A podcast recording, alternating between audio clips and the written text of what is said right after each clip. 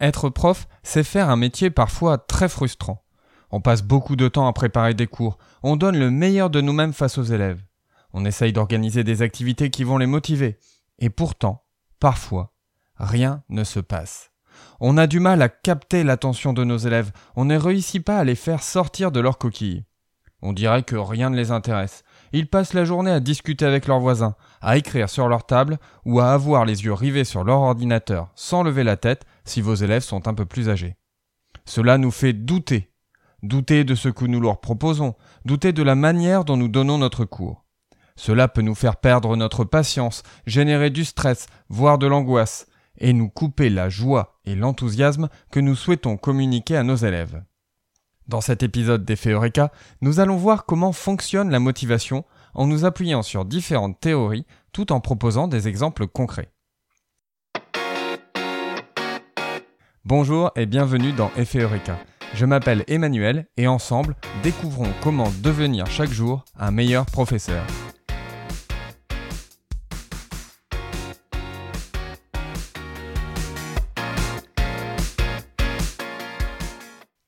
Avant de se poser la question de comment motiver nos élèves, revenons un instant sur le pourquoi.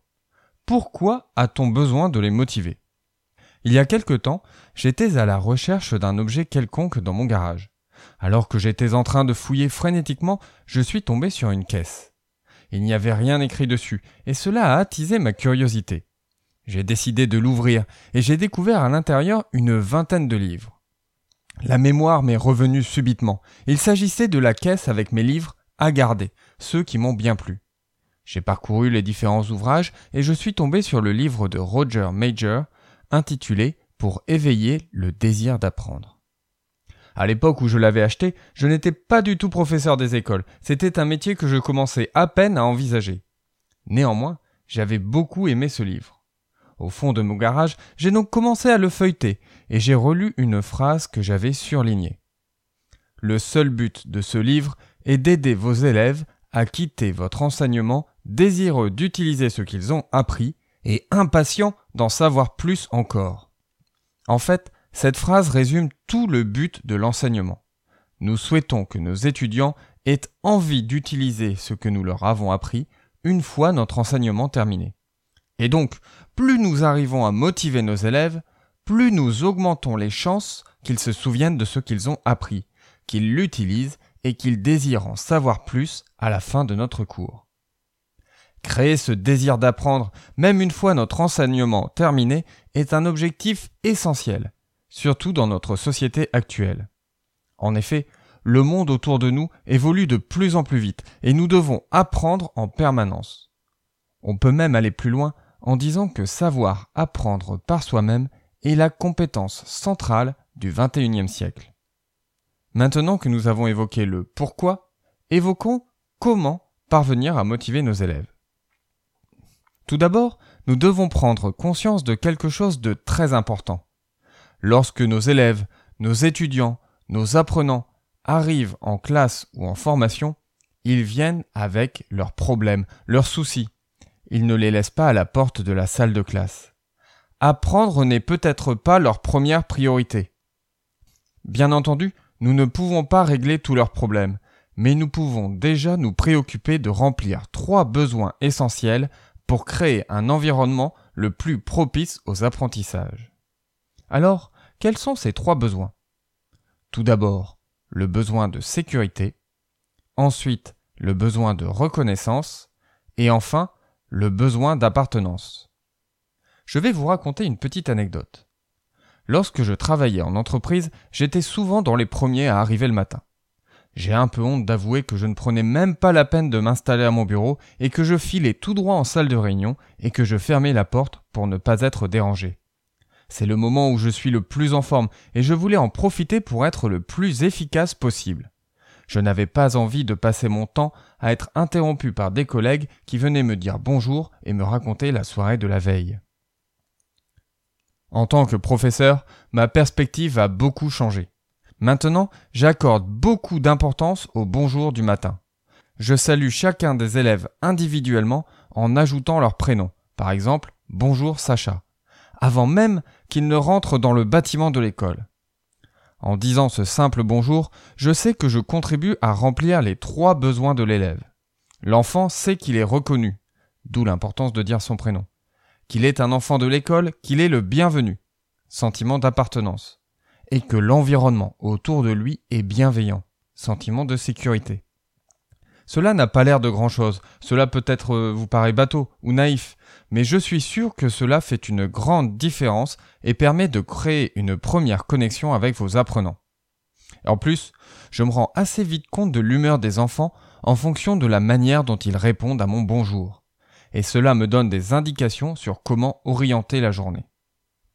Si vous faites de la formation en entreprise, on peut même imaginer que vous ayez la liste des personnes que vous allez former avant le début de la formation avec leurs fonctions dans l'entreprise. Ainsi, si vous arrivez dans la salle 10 minutes avant le début de votre formation, vous pouvez prendre le temps de saluer individuellement les premiers arrivants. Ne vous arrêtez pas d'ailleurs aux salutations. Une fois que vous avez salué quelqu'un, vous pouvez lui demander son prénom.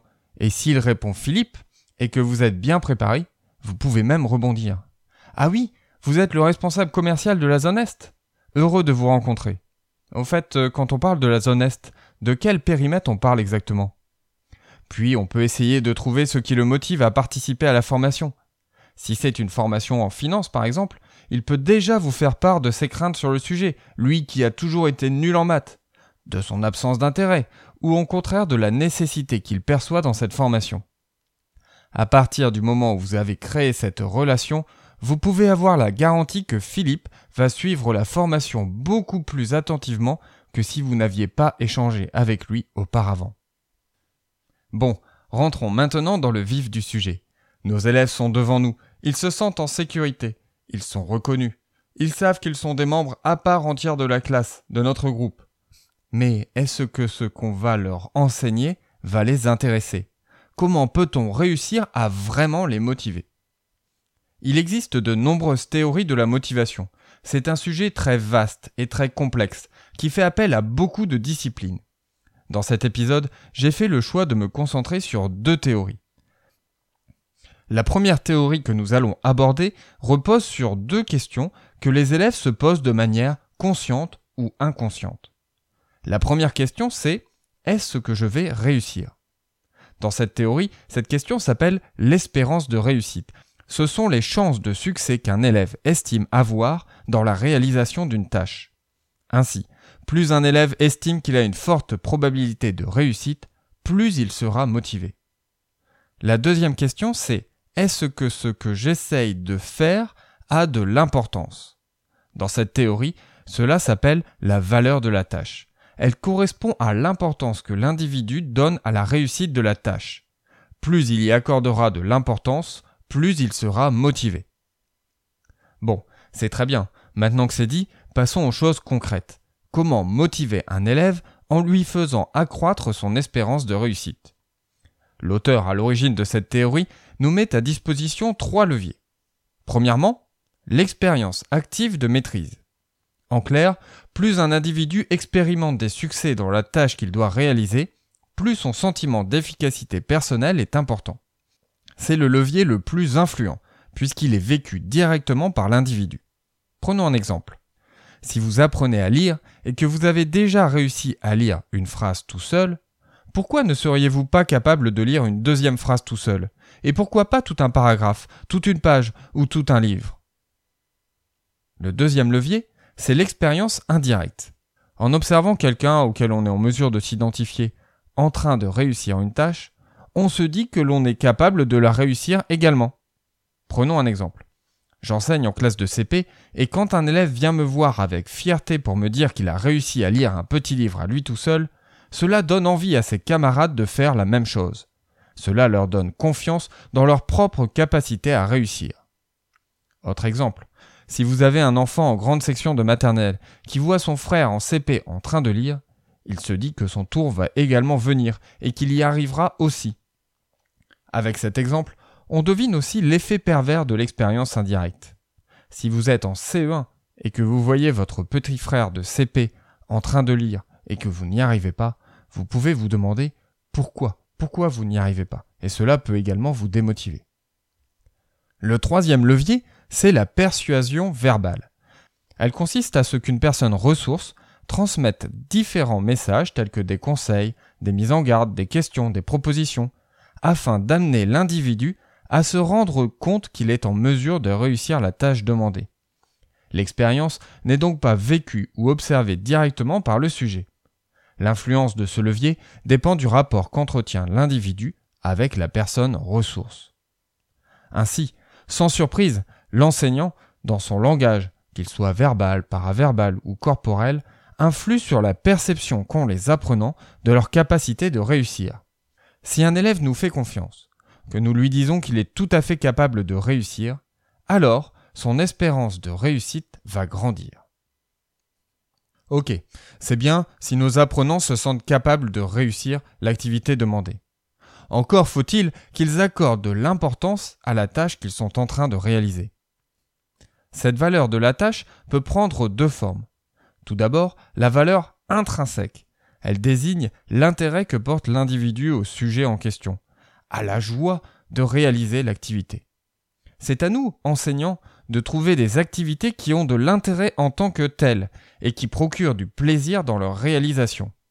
La manière dont nous amenons l'activité, la manière dont elle se déroule, tout cela va influencer comment les apprenants perçoivent l'activité et en retirent du plaisir. En classe, on est par exemple capable de transformer de nombreuses activités en jeux. La deuxième forme de la valeur de la tâche, c'est la valeur extrinsèque. C'est-à-dire que l'apprenant a conscience de la nécessité de réussir la tâche pour atteindre des buts futurs. Par exemple, pour apprendre à lire, il faut faire des exercices de lecture, savoir lire des syllabes simples, complexes, apprendre des mots-outils, etc. C'est un travail qui peut être perçu comme laborieux. Pour autant, le résultat est génial. Savoir lire, c'est s'ouvrir au monde, c'est la découverte d'un nouvel univers. On devient grand, on se sent capable de tout. Souvent, c'est à nous, enseignants, de montrer à nos apprenants l'importance de la tâche. Ils n'en perçoivent pas nécessairement l'intérêt au premier abord. J'aimerais maintenant aborder avec vous une deuxième théorie, la théorie de l'autodétermination. Cette théorie se construit autour du constat que pour être motivé, un individu a besoin d'être à l'origine de son action. Dans cette théorie, la motivation est un peu comme le cholestérol. Il y aurait la bonne motivation, celle que l'on appelle la motivation intrinsèque, celle qui vient de l'individu lui-même. Et puis la mauvaise motivation, celle qui est provoquée par un facteur externe. En classe, nous utilisons tous la motivation extrinsèque. Pour faire simple, c'est le système du bâton et de la carotte. Et oui, car on veut obtenir à l'instant T le comportement attendu. Lucien, si tu continues à bavarder, je vais devoir mettre un mot dans ton carnet à signer par tes parents. Ou encore, si la classe continue à faire trop de bruit, pas de ballon à la récréation. Ce n'est même pas la peine de penser aux raquettes de ping-pong. Ou encore un dernier exemple. Chers étudiants, je vous invite à être attentifs au cours d'aujourd'hui si vous voulez avoir votre examen. Je vous rappelle que c'est moi qui ai préparé le sujet. Pourtant, pourtant, souvenez-vous au début de l'épisode, nous avons dit que le but de l'enseignant est que nos élèves continuent à utiliser ce qu'ils avaient appris et à vouloir en savoir plus sur la matière enseignée une fois notre classe terminée. Ainsi, il est clair qu'il faut essayer de motiver nos élèves de manière intrinsèque afin que la motivation vienne de l'élève et se poursuive une fois la classe terminée. La bonne nouvelle, c'est que Desi et Ryan, les deux chercheurs à l'origine de cette théorie, ont cherché à comprendre ce qui pouvait favoriser une motivation intrinsèque. Vous allez voir que certains besoins vont se recouper avec ce que nous avons déjà vu. Le premier besoin identifié, c'est le besoin d'autonomie. C'est à la base de la théorie. Plus un individu est à l'origine de son action, plus il sera motivé. Alors, comment faire en classe pour développer cette autonomie? Peut-on laisser choisir aux élèves entre plusieurs ateliers? Peut-on leur laisser choisir le groupe avec lequel ils vont réaliser l'activité? Même si, en tant que professeur, je suis conscient que ce besoin d'autonomie est essentiel, je l'avoue, cela me fait un peu peur. Si je laisse trop de liberté à mes élèves, j'ai peur qu'ils fassent n'importe quoi. Si je lâche prise, est-ce que je ne risque pas de perdre le contrôle de la classe?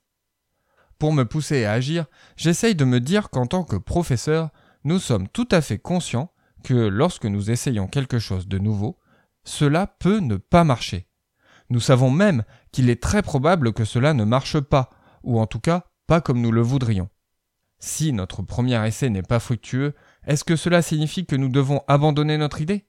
Ne peut-on pas essayer de donner une nouvelle chance en modifiant quelques éléments qui ont été clairement défaillants Pour changer une pratique, les élèves et nous-mêmes avons besoin de temps pour trouver nos réglages. Accordons-nous ce temps. Bon, Revenons à nos moutons. Le deuxième besoin identifié par Desi et Ryan, c'est le besoin d'appartenance, le fait de se sentir proche et connecté à d'autres individus et à une communauté. Souvenez-vous, nous avons déjà évoqué ce besoin d'appartenance au tout début de l'épisode. Le dernier besoin identifié, c'est le besoin de compétence, c'est-à-dire le besoin de se savoir efficace et de donner du sens à la réalisation et à la réussite de la tâche. Dans ce cadre, l'individu agit efficacement avec son environnement et exprime son potentiel. Vous voyez que ce besoin de compétence renvoie directement à la première théorie que nous avons vue ensemble, la théorie de l'espérance de réussite, valeur de la tâche. Moi qui suis habitué à faire des épisodes de 5 minutes, ça me fait bizarre d'être aussi long dans un podcast. Mais il y a tellement à dire sur la motivation. D'ailleurs, on n'en a pas encore tout à fait terminé. Et depuis tout à l'heure, on parle de motivation, mais on n'a encore jamais défini ce que c'était vraiment. C'est l'occasion de le faire. La motivation, c'est ce qui nous pousse à agir. Définition vaste s'il en est. Mais si nous essayons de rentrer dans le détail, la motivation peut se décomposer en trois étapes différentes. Tout d'abord, le déclenchement de l'action. Ensuite, l'intensité avec laquelle l'action est poursuivie. Et enfin, la persévérance, avec laquelle on réalise cette tâche. Nous allons regarder en détail ces trois étapes. Commençons par le déclenchement de l'action. C'est pour moi la partie la plus difficile. Le plus dur, c'est de démarrer. Il paraîtrait même que pour aller sur la Lune, la fusée Apollo a utilisé autant de carburant pour se soulever à un mètre du sol que pendant tout le reste de son voyage. Ainsi, même si je suis un fervent défenseur de la motivation intrinsèque, j'ai mis en place dans ma classe un système de bons points, motivateur externe s'il en est. Ainsi, je distribue un bon point lorsqu'un élève se met rapidement au travail. Je ne cherche pas à valoriser ce qu'il sait faire ou pas, je cherche juste le fait qu'il se soit mis rapidement à la tâche. Poursuivons ensuite avec l'intensité avec laquelle l'action est poursuivie. Pour cela, nous allons parler un instant de la théorie du flow. Vous retrouverez le nom de l'auteur de cette théorie dans les notes de l'épisode, car je ne vais certainement pas me risquer à prononcer son nom. Alors qu'est-ce que le flow? Nous avons tous déjà connu un état de flow. C'est un moment où nous sommes à fond dans notre activité et où on ne voit pas le temps passer. Pour créer un état de flow, il faut plusieurs composantes. Un équilibre entre les compétences personnelles et la difficulté de l'activité. Un sentiment de contrôle de nos actions, etc et l'état de flow génère un état de concentration sur l'activité, une diminution de la conscience de soi une distorsion de la perception du temps. Cette théorie décrit bien l'intensité de l'action. Avec un peu d'expérience, je me rends compte que nous sommes tout à fait capables, nous enseignants, de créer ces états de flow chez les apprenants. D'ailleurs, je pense qu'on s'est tous déjà dit un jour en sortant de cours Waouh, l'heure a passé super vite, c'était passionnant. Pour moi, la difficulté, c'est surtout de créer cet état de flow pour tous nos élèves en même temps. Chaque élève est différent, apprécie plus ou moins telle ou telle discipline, activité. Souvent, lorsque je suis en train de réaliser une activité avec mes élèves, je m'interroge sur le moment où je dois la stopper. Et mon premier indicateur, c'est le nombre d'enfants que je vois concentrés sur la tâche. En général, si c'est moins de la moitié, je décide de passer à l'activité suivante. Pour moi, c'est un élément qui m'interroge beaucoup sur la manière dont je fais classe. Est-ce que tous les élèves doivent faire tous la même chose au même moment? Puis-je les laisser choisir? On rejoint le sentiment d'autonomie que nous avons évoqué précédemment. Le dernier aspect de la motivation, c'est la persévérance avec laquelle on réalise une tâche. Et pour en parler, nous allons utiliser le concept développé par Angela Duckworth et qui s'appelle le grit. Dans une conférence TED, elle nous dit ce que c'est que le grit. Le grit, c'est la passion et la persévérance pour des objectifs à très long terme. Le grit, c'est avoir de l'endurance. Le grit, c'est s'accrocher à son futur, jour après jour, pas seulement pendant une semaine ou un mois, mais pendant des années, et travailler vraiment dur pour que ce futur devienne une réalité. Le grit, c'est vivre sa vie comme si elle était un marathon, pas un sprint. Angela Duckworth a indiqué que ce grit était l'un des facteurs clés de la réussite scolaire. Alors, comment faire pour développer le grit chez nos élèves? Elle nous propose trois étapes. La première étape, c'est d'être exemplaire. Si vous aimez ce que vous faites, faites-le savoir. Quand vous échouez, Partagez votre frustration, mais cherchez surtout à mettre en avant ce que vous avez appris de cette expérience. Insistez sur votre vision à long terme. La vie est un marathon, pas un sprint. Deuxième étape, célébrez le grit. Quand vous apercevez du grit, mettez-le en avant. Par exemple, tu as fait preuve de beaucoup d'engagement dans tes travaux sur le dernier trimestre. Je sais que cela n'a pas toujours été simple. Faites également l'éloge de la passion. Tu t'investis tellement dans cette activité, c'est génial. Et enfin, dernière étape, rendez-la possible. Le paradoxe du grit, c'est que la détermination sans faille d'un individu n'est rendue possible que par les encouragements et le soutien de ses amis, de la famille, des professeurs. Ne laissez pas les gens à qui vous tenez baisser les bras parce qu'ils ont passé une mauvaise journée. Nous arrivons bientôt au terme de cet épisode qui, je l'espère, vous a donné des pistes concrètes pour essayer de générer de la motivation chez vos élèves, chez vos étudiants et chez vos apprenants. Avant de vous proposer une conclusion, j'aimerais vous dire que vous retrouverez toutes les notes de l'épisode sur effeteureka.com slash motivation. Dans cet épisode, nous avons évoqué beaucoup de théories, de concepts, mais aussi des exemples concrets.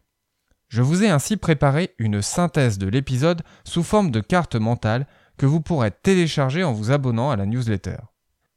Si vous avez apprécié l'épisode, s'il vous plaît mettez une note 5 étoiles au podcast si vous l'avez écouté sur Apple Podcast.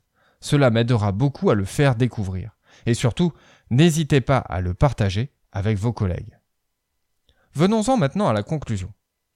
Parmi tout ce que nous avons pu voir et évoquer dans cet épisode, il y a deux éléments qui me tiennent particulièrement à cœur et que je veille à développer chez mes élèves. Premièrement, c'est que mes élèves prennent du plaisir à apprendre. La joie de comprendre est le plaisir le plus noble qui soit. C'est une citation de Léonard de Vinci et c'est sans aucun doute ma citation préférée. Ce que j'adore dans l'enseignement, c'est quand je vois se produire un déclic dans les yeux de mes élèves, quand les pièces du puzzle s'assemblent. Bref, j'adore provoquer ces effets Eureka d'où le nom même du site et du podcast. Deuxièmement, que les élèves aient confiance dans leur capacité à réussir, qu'ils se forgent un état d'esprit de développement tel que le propose Carol Dweck. Nos élèves doivent avoir confiance dans leur capacité à apprendre tout ce qu'ils souhaitent. Je vous donne rendez-vous bientôt pour un prochain épisode d'Effet D'ici là, prenez soin de vous et de ceux qui vous entourent.